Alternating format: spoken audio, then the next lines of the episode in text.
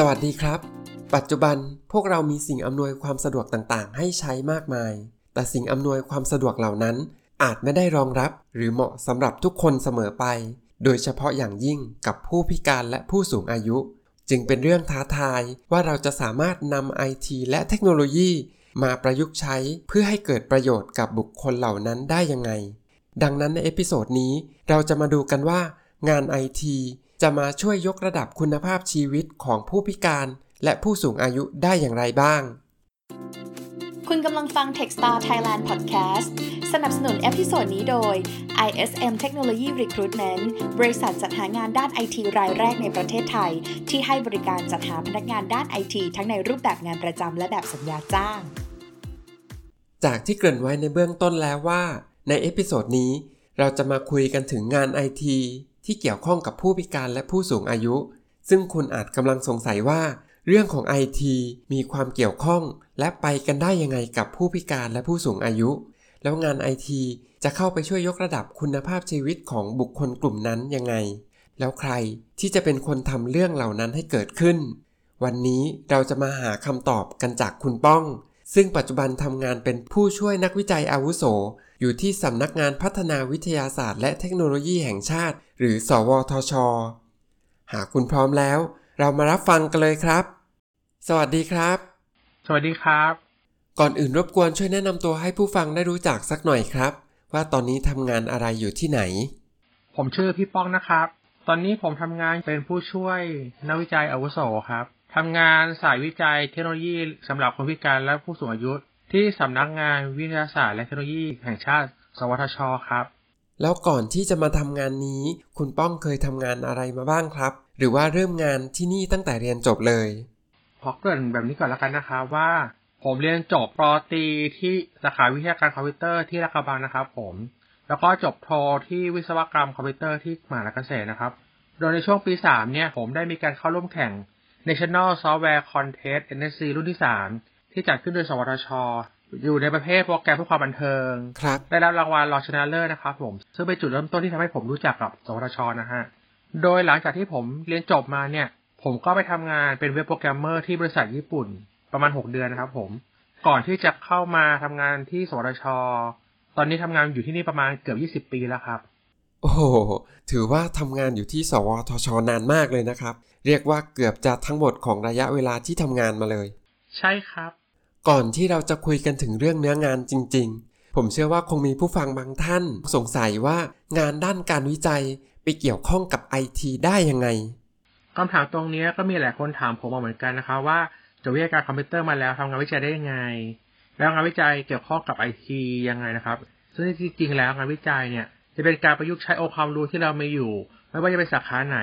มาพัฒนาต้นแบบหรือนวัตกรรมใหม่ๆ ที่สามารถแสดงผลการทดสอบถึงคุณภาพงานนั้นๆได้อย่างชัดเจนนะครับครับดังนั้นงานวิจัยกับไอทีในมุมมองของผมเนี่ยจะเป็นการที่นำองค์ความรู้ทางด้านไอทีมาประยุกต์ใช้ เพื่อสร้างนวัตกรรมใหม่ๆ ที่ตอบโจทย์ผู้ใช้หรือเพื่อแก้ปัญหาบางอย่างได้อะครับ อืม แสดงว่าการวิจัยก็สามารถนำไปใช้ได้กับหลากหลายสายอาชีพ ขึ้นอยู่กับว่าเราจะวิจัยในเรื่องไหน ถูกต้องครับ ครับ แล้วหน่วยงานที่คุณป้องสังกัดอยู่ ทำอะไรบ้างอะครับ ขอเริ่มจากสวทช คืออะไรก่อนแล้วกันนะครับครับ สวทช เป็นหน่วยงานที่วิจัยและพัฒนาทางด้านวิทยาศาสตร์และเทคโนโลยี เพื่อช่วยผลักดันให้ประเทศไทยแข็งแกร่ง และเจริญรุ่งเรืองบนเวทีเศรษฐกิจระดับโลกทั้งภาคเกษตรและอุตสาหกรรมซึ่งตัวผมเองเนี่ยทำงานในสังกัดศูนย์เทคโนโลยี สิ่งอำนวยความสะดวก และเครื่องมือแพทย์เอเมดนะครับ ที่วิจัยและพัฒนาเทคโนโลยีและนวัตกรรมทางด้านเครื่องมือการแพทย์ นวัตกรรมสุขภาพ อุปกรณ์ประมวลผล สัญญาชีวการแพทย์ เทคโนโลยีฟื้นฟู สมรรถภาพครับและเทคโนโลยีอำนวยความสะดวกที่ทุกคนเข้าถึงได้ เพื่อตอบสนองการพัฒนาอุตสาหกรรมทางด้าน การแพทย์ครบวงจร รวมถึงพัฒนาคุณภาพชีวิตของประชาชน โดยเฉพาะผู้สูงอายุและผู้ด้อยโอกาสเพื่อรองรับสถานการณ์สังคมสูงวัยที่กำลังใกล้เข้ามาเนี่ยครับ แล้วตัวคุณป้องเองล่ะครับ มีหน้าที่รับผิดชอบอะไรบ้างคือตัวของผมเองเนี่ย เป็นผู้ช่วยวิจัยอาวุโสความหมายคือ ยังเป็นผู้ช่วยของนักวิจัยอยู่ครับผม แต่ว่าอยู่ในระดับอาวุโสคืออยู่ในขั้น ที่กำลังเตรียมตัวที่จะเป็นนักวิจัยในระดับต่อไปอะครับผมครับซึ่งสำหรับงานของผมนะในช่วงแรกที่ผมเข้ามาทำงานที่นี่ครับผมก็จะจะมีการ coding ค่อนข้างเยอะ แต่ว่าด้วยการที่ผมทำงานในหน่วยงานเทคโนโลยีระดับชาติอะเลยมีโอกาสที่ได้ลองเล่นเทคโนโลยีใหม่ๆหลายตัวนะครับซึ่งช่วงแรกที่ผมทำงานที่นี่เนี่ย เราก็เลยจะมีการ coding ค่อนข้างเยอะ แต่ว่าภาษาที่ใช้จะมีความหลากหลาย ไม่มีการเฉพาะเจาะจงว่าจะเป็นตัวไหนเป็นพิเศษนะครับผมอืมพอผมทำงานมาสักระดับหนึ่งเนี่ยความชำนาญเริ่มเพิ่มขึ้น การ coding ก็จะลดลงครับ จะเป็นการให้คำปรึกษาแล้วก็วางระบบให้น้องๆมา coding แทน แต่สำหรับในปัจจุบันผมจะมาในทางด้านการคิดสิ่งประดิษฐ์นวัตกรรมใหม่ๆ มากขึ้นนะครับผมครับซึ่งจะมีการ coding เฉพาะในส่วนของการทดสอบต้นแบบที่เป็นไอเดียนวัตกรรมที่ผมคิดได้ครับว่า ถ้าเราลองทำออกมาเป็นระบบแล้วเนี่ยมันจะเป็นแบบไหนอะ ตอนนี้ผมจะทำงานตรงนี้เสียมากกว่าครับ แสดงว่าก่อนที่จะสร้างนวัตกรรมอะไรขึ้นมาสักอย่าง ก็ต้องได้รับแจ้งปัญหาที่เกิดขึ้นกับผู้พิการหรือว่าผู้สูงอายุก่อนใช่ไหมครับ ใช่ครับก็คือเหมือนกับว่าของเราจะได้ feedback โจทย์ออกมาใช่ไหมครับว่าช่วงนั้นเวลาตรงนั้นนะสังคมของเราเนี่ยคนกลุ่มเนี้ยเขามีปัญหาอะไรหรือเขามีความต้องการอะไรเป็นพิเศษเขาก็จะโยนโจทย์มาให้ทางเราใช่ไหมคะทางเราก็ได้มานั่งคิดวิเคราะห์ว่าด้วยสิ่งที่เขาต้องการเนี่ย เราต้องหาเทคโนโลยีหรือนวัตกรรมตัวไหนเพื่อไป support ให้เขาสามารถมีคุณภาพชีวิตที่ดีขึ้นนะครับ แล้วตำแหน่งงานผู้ช่วยนักวิจัยอาวุโสที่คุณป้องทำอยู่ ต้องใช้ทักษะหรือว่าใช้ความรู้อะไรเป็นพิเศษบ้างอะครับ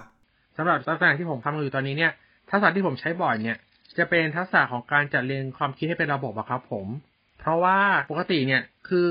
เราจะได้รับโจทย์จากคนภายนอกมาใช่ไหมครับว่า ตอนเนี้ยสิ่งที่เขาต้องการหรือปัญหาที่เกิดคืออะไร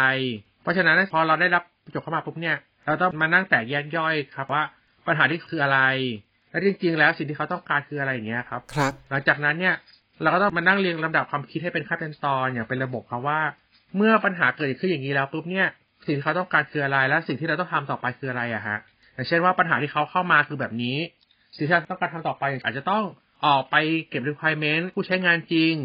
หรือไม่เราอาจจะต้องทำตัวต้นแบบง่ายๆสักอย่างหนึ่งไปให้เขาลองใช้ดูก่อนเพื่อเป็นการทดสอบไอเดียของเราประมาณนี้ครับ ผมครับ ดังนั้นผมเลยมองว่าในตำแหน่งตรงนี้ครับ การคิดที่เป็นระบบเนี่ยค่อนข้างที่จะมีความสำคัญพอสมควร แต่ของแบบเนี้ยไม่ต้องห่วงนะครับ คือผมมองว่าทุกๆคนเนี่ย พอมีประสบการณ์มากขึ้นเนี่ย ความคิดของคุณก็จะเป็นระบบมากขึ้นนะครับ ก็คือไม่ได้เจาะจงว่าต้องใช้ความรู้เรื่องไหนเป็นพิเศษ พอได้รับโจทย์อะไรมา ก็มาวิเคราะห์ แล้วนำความรู้หลาย ๆ ศาสตร์ ซึ่งรวมทั้ง IT มาอินทิเกรตมาเชื่อมโยงเข้าด้วยกัน เพื่อสร้างนวัตกรรมอะไรขึ้นมาสักอย่าง ถูกต้องครับผม คือเราอะฮะก็ต้องสามารถที่จะเชื่อมโยงองค์ความรู้ที่เรามีอยู่ A B C ตัวนี้เนี่ยเราจะเอามันมาเชื่อมโยงแบบไหน เพื่อที่จะทำการผลิตต้นแบบหรือนวัตกรรมใหม่ๆออกมาได้อะไรอย่างเงี้ยครับผม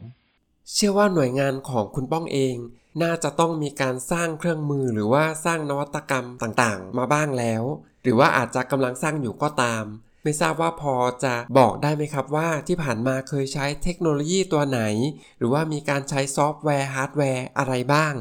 จริงๆแล้วทางหน่วยงานของผมอะครับก็มีการใช้หลายตัวนะครับ ซึ่งตัวที่ใช้เนี่ยก็จะมีเป็นพวกเทคโนโลยีทางโทรคมนาคมนะครับแล้วก็เทคโนโลยีการรู้จำไม่ว่าจะเป็นทางด้านภาพหรือเสียงครับก็คือพวก voice หรือ image recognition นะครับ ที่จะมีการใช้งานค่อนข้างบ่อย และใช้ในการพัฒนาตัวโปรเจกต์อยู่ของณปัจจุบันณตอนนี้ครับ อย่างปัจจุบันเราจะเห็นว่า AI เข้ามามีบทบาทอย่างมาก เลยอยากจะทราบครับว่าคุณป้องเองหรือว่าทางหน่วยงาน ได้เคยนำเทคโนโลยี AI มาใช้ในโปรเจกต์ต่างๆ บ้างไหมครับ อ๋อสำหรับทางด้านของ AI ใช่ไหมครับ คือตอนนี้เนี่ยก็จะมีการใช้ตัว AI เข้ามาควบคู่ด้วยครับ โดยเฉพาะระบบที่มีพวกการรู้จำอะครับหรือพวก recognition นะครับ ก็จะมีการนำมาใช้ตรงนี้ค่อนข้างเยอะซึ่งในปัจจุบันเนี่ยเราก็ทราบดีว่า AI เนี่ยมีความก้าวหน้ามากพอสมควรนะครับครับคือส่วนใหญ่อะครับ ตัวโปรเจกต์ของเราเนี่ยที่จะต้องมีการเรียนรู้ถึงพฤติกรรมของผู้ใช้งาน หรือการรู้จำทุกๆอย่างอะครับ แล้วก็จะมีการเอา AI เข้ามาใช้งานด้วยเกือบทุกตัวเลยครับ แล้วมีเทคโนโลยีตัวไหนบ้างครับ ที่ทางหน่วยงานนิยมนำมาใช้กับโปรเจกต์ต่าง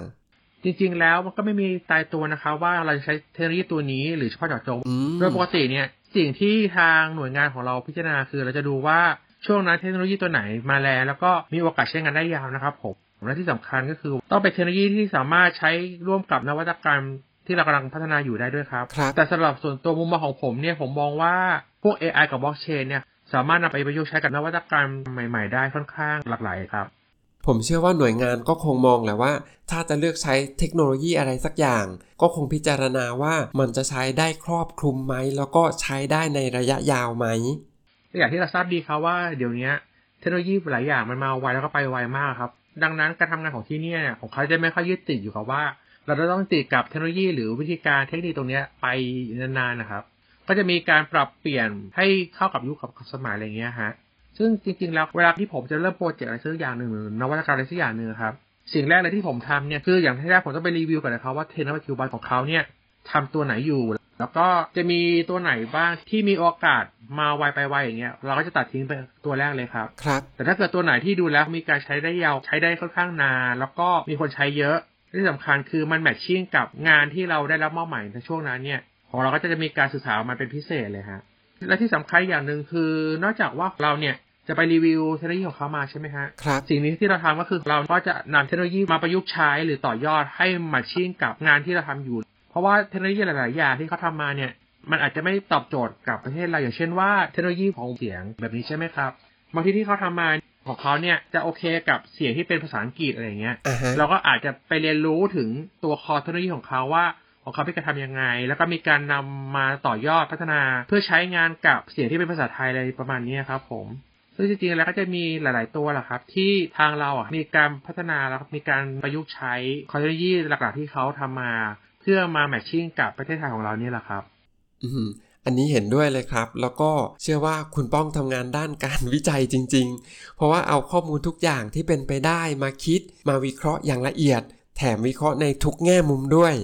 ถูกต้องครับ พักสักครู่ เดี๋ยวกลับมาฟังกันต่อนะครับ Techstar Thailand เป็นเว็บไซต์หางานสำหรับคนไอทีโดยเฉพาะ เพียงแค่สร้างโปรไฟล์แล้วอัปโหลดเรซูเม่ คุณก็สามารถสมัครงานได้ทุกตำแหน่ง อีกทั้งสามารถหางานผ่าน Line Application รับ IT Job Alert ก่อนใคร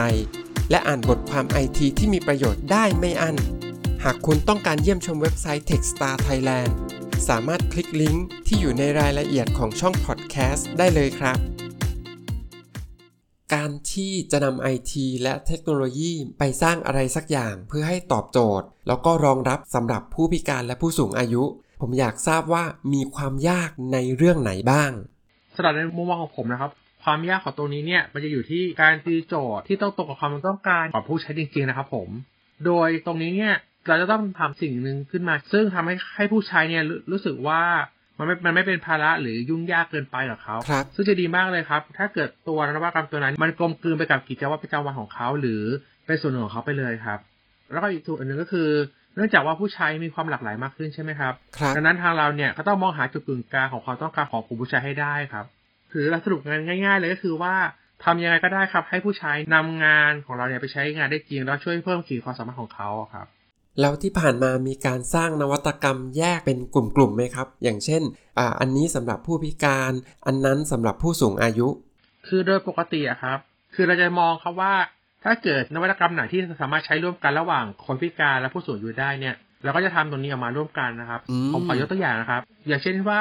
พวกแคปชั่นก็คือคำบรรยายแทนเสียงแบบเนี้ยครับ จริงๆแล้วอะมันสามารถที่จะใช้งานร่วมได้ระหว่าง คนพิการทางการได้ยินหรือคนหูหนวกนะครับ กับผู้สูงอายุ เพราะว่าปกติผู้สูงอายุเนี่ยครับพอเขามีอายุมากขึ้นการได้ยินของเขาก็จะเสื่อมลงใช่ไหมฮะครับดังนั้นเนี่ยของเขาจะเปลี่ยนจากการฟังมาเป็นการอ่านแทน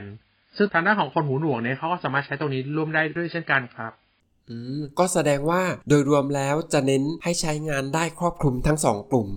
คือผมมองว่ามันขึ้นอยู่กับเป็นเคส by เคสไปอะครับครับ ถ้าเคสไหนเราสามารถที่จะใช้งานร่วมกันได้เนี่ย มันก็จะเป็นการดีครับ เหมือนกับว่าเราพัฒนาทีเดียวเนี่ยมันสามารถตอบโจทย์ได้ของคนทั้งสองกลุ่ม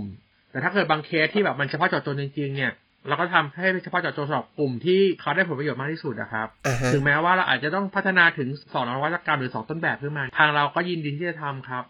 โอเคครับ แล้วคุณป้องคิดว่างานไอทีเอง สามารถช่วยยกระดับคุณภาพชีวิตของผู้พิการหรือว่าผู้สูงอายุให้ดีขึ้นได้ยังไงบ้าง แล้วก็ที่ผ่านมามีผลงานไหนบ้าง ที่ทางหน่วยงานผลิตออกมาได้สำเร็จ และได้มีการนำมาใช้งานจริง ๆ แล้ว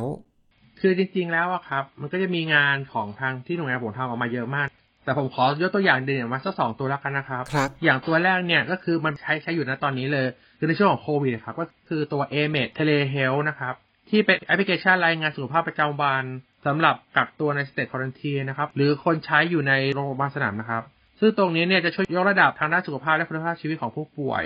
พอผู้ป่วยเข้าถึงการรักษามากขึ้นเนี่ย มันก็จะลดอัตราการตายและเสียชีวิต หรือป่วยรุนแรงที่เกิดขึ้นจากโควิดตัวนี้ได้นะครับอืมแล้วก็อีกตัวหนึงนะครับ ผมก็คือสำหรับคนพิการนะฮะก็จะมีตัว TTRS ก็คือศูนย์บริการถ่ายทอดการสื่อสารแห่งประเทศไทยนะครับ ที่เป็นการร่วมมือระหว่างกสทช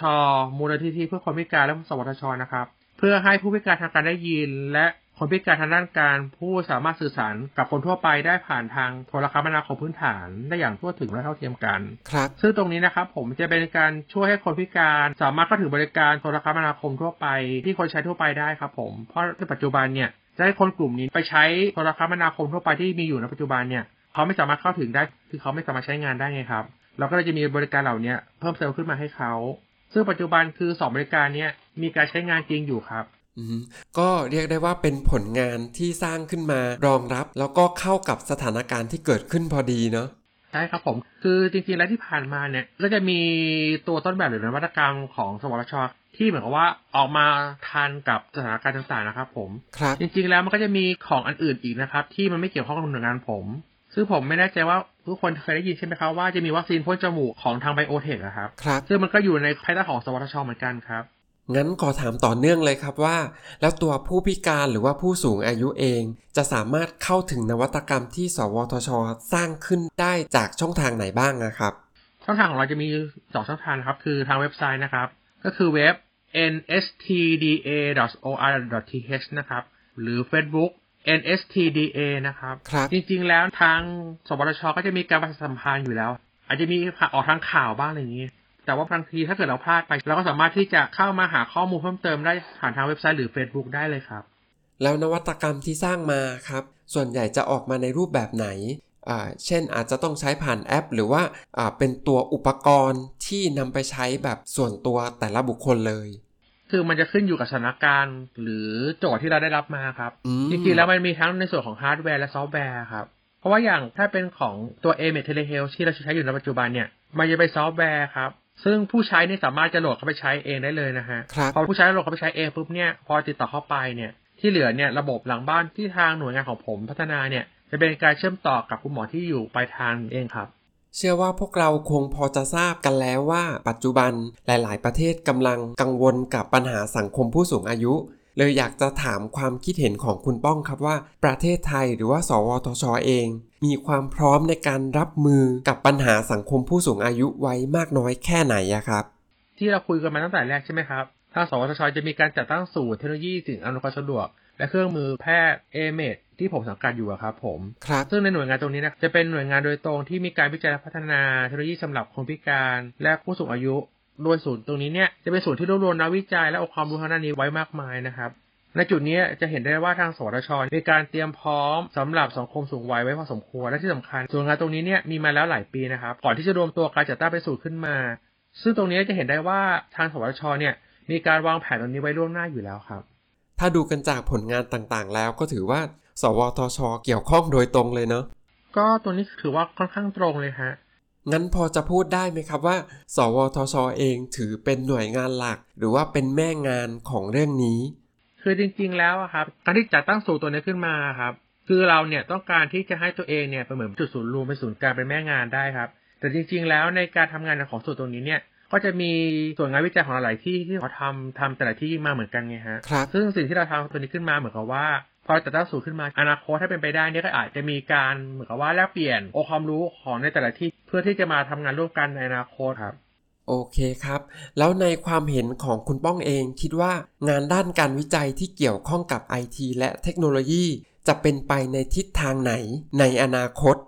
ส่วนตัวผมมองว่าประเทศที่ก้าวไปสู่ระดับโลกเนี่ยเบื้องหลังมักจะมีการผลักดันมาจากนวัตกรรมและเทคโนโลยีที่ล้ำสมัย ครับ และเป็นที่รู้กันดีอยู่แล้วว่านวัตกรรมและเทคโนโลยีใหม่ๆที่เกิดขึ้นได้เนี่ย มันจะเกิดมาเพราะมีงานวิจัยครับ ดังนั้นผมก็เลยมองว่าณตอนนี้การวิจัยทางด้านไอทีหรือเทคโนโลยีต่างๆ กับความเจริญก้าวหน้าของประเทศเนี่ย มันแทบแยกออกจากกันไม่ได้ฮะ ซึ่งเราจะรู้ใช่ไหมครับถ้าเกิดเราไม่ทำเนี่ยก็ต้องมีคนอื่นทำอยู่ดี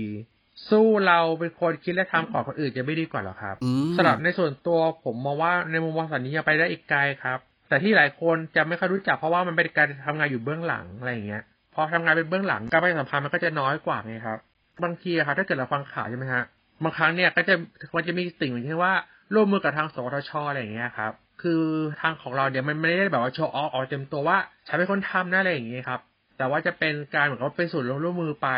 มมันก็เลยอาจจะทำให้คนทั่วไปเขาอาจจะไม่ได้ไม่ไม่เห็นความสำคัญหรือมองข้ามไปฮะ ครับ แต่จริงๆแล้วผมกล้าพูดได้เลยครับว่า ทางด้านงานวิจัยตรงนี้เนี่ยเป็นส่วนสำคัญจุดหนึ่งที่ใช้ในการผลักดันประเทศครับ เพราะฉะนั้นผมก็เลยมองว่ายังไงมันก็ต้องต่อมันถ้าเกิดประเทศมันยังอยู่อะครับ ยังไงคุณก็ต้องมีงานวิจัยคู่ขนานไปด้วยแหละครับอืมผมเห็นด้วยเลยครับ กับประเด็นที่คุณป้องบอกว่า ถ้าเราไม่สร้างคนอื่นก็สร้าง แล้วทำไมคนไทยถึงไม่สร้างนวัตกรรมขึ้นมาเอง แทนที่จะไปใช้ของคนอื่น ใช่ครับ ถ้าเกิดคุณดูอะครับ บางทีมูลค่าของนวัตกรรมหรือเทคโนโลยีที่เรามีอยู่ครับ มันจะมีมูลค่าค่อนข้างสูงเลยนะ อาจจะทำให้ GDP หรือเศรษฐกิจของประเทศมันเติบโตขึ้นได้อย่างก้าวกระโดดเลยอะครับ อืม ประเด็นนี้ถือว่า ท้าทายเนาะแล้วก็ต้องให้ความสำคัญอย่างมากจริง ๆ ถูกต้องครับ สุดท้ายนี้อยากให้คุณป้องช่วยฝากอะไรทิ้งท้ายถึงคนที่กำลังฟังพอดแคสต์ใน episode นี้สักหน่อยครับ เผื่อจะมีน้องๆที่กำลังเรียนอยู่หรือว่าคนไอทีที่อาจกำลังสนใจงานด้านการวิจัยอยู่ก็สำหรับหลายๆคนนะครับ ที่มองว่าเฮ้ยเราเนี่ยทำงานทางด้านไอทีหรือแล้วเราคิดว่าเราเป็นคนไม่เก่งอะครับแล้วเราสามารถที่จะสร้างนวัตกรรมหรือสิ่งประดิษฐ์ใหม่ ๆ ได้ไหมอะ ผมเขาบอกเลยครับว่าผมเป็นคนหนึ่งนะฮะที่ยอมรับว่าผมไม่ใช่เป็นคนเก่งนะ แต่ผมมองว่าแล้วผมยังสามารถทำงานตรงนี้ได้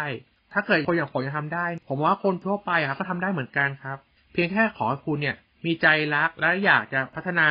สังคมของเราให้ดีขึ้นก็เพียงพอแล้วครับ คือผมมองว่าคำว่านวัตกรรมหรือต้นแบบใหม่ๆอะครับ บางทีมันอาจจะไม่ใช่เป็นสิ่งอะไรที่ มันจะต้องดูยิ่งใหญ่หรือดูอลังการก็ได้ครับ ขอให้เป็นสิ่งเล็ก ที่คุณคิดว่าคุณทำขึ้นมาแล้วมันช่วยให้คนรอบข้างของคุณหรือชีวิตคุณดีขึ้นเนี่ย แค่นี้ผมมองว่ามันก็มีประโยชน์เพียงพอแล้วครับ คือผมอยากจะให้ผู้ฟังได้รู้จักว่าสายงานวิจัยมันมีอยู่นะครับผมรวมถึงอยากให้รู้จักสวทช ด้วยว่ามันคืออะไรนะฮะสำหรับน้องๆหรือคนที่สนใจมาร่วมงานกับสวทช สามารถเข้าไปดูข้อมูลได้ที่เว็บไซต์ nstda.or.th นะครับ ที่นี่จะมีการเปิดรับน้องๆมาฝึกงานเป็นประจำนะครับ ผมแล้วก็จะมีการจัดประกวดการแข่งขันต่างๆนะครับ ซึ่งพี่ก็เป็นคนหนึ่งที่เข้ามาที่นี่ได้จากการประกวดนะฮะหลังจากที่พี่ทำงานที่นี่เนี่ยพี่ก็ทำงานอยู่ยาวเลยครับ ถ้าอยากรู้ว่าทำไมเป็นแบบนี้เนี่ย พี่ก็อยากจะเชิญชวนให้เรามาหาคำตอบด้วยตัวเองนะครับ และจะรู้ว่าการทำงานและสนุกเนี่ย วันหนึ่งมันผ่านไปเร็วมากขนาดไหนอะครับผม ครับ ผมเชื่อว่าคนไอทีที่ฟังพอดแคสต์ใน episode นี้ น่าจะได้ทราบถึงความสำคัญแล้วก็ประโยชน์ของงานด้านการวิจัย ที่สามารถนำไปต่อยอดนำไปสร้างนวัตกรรมใหม่ ๆ เพื่อช่วยกลุ่มผู้พิการหรือว่าผู้สูงอายุที่ต้องการความช่วยเหลือเป็นพิเศษในบางเรื่องได้ ถ้ายังไงต้องขอขอบคุณคุณป้องมากๆนะครับ ที่สละเวลามาแชร์ประสบการณ์การทำงานให้พวกเราได้ฟังกัน ยินดีมากๆเลยครับ งั้นสำหรับวันนี้ สวัสดีครับ สวัสดีครับ หลังจากที่ได้ฟังพอดแคสต์ episode นี้แล้ว คุณคงจะได้รู้แล้วว่า คนที่เรียนจบด้านไอทียังมีทางเลือกอาชีพที่น่าสนใจเพิ่มขึ้นมาอีกหนึ่งอย่าง ก็คืองานด้านการวิจัย ซึ่งถือว่ามีส่วนสำคัญอย่างมาก ในการช่วยขับเคลื่อน ทั้งเศรษฐกิจ สังคม และยกระดับประเทศให้มีความเจริญยิ่งขึ้น อีกทั้งยังมีส่วนช่วยรับมือกับปัญหาสังคมผู้สูงอายุที่กำลังใกล้เข้ามาอีกด้วย ส่วนพอดแคสต์ใน episode หน้าจะเป็นเรื่องเกี่ยวกับอะไร ฝากติดตามกันต่อไปด้วยนะครับ หากคุณสนใจร่วมเป็นส่วนหนึ่งในการแบ่งปันประสบการณ์ต่างๆ ทางด้านไอทีที่คุณถนัดหรือสนใจ สามารถติดต่อทีมงานได้ที่ inbox ของ Facebook Fanpage Techstar Thailand สำหรับวันนี้ สวัสดีค่ะ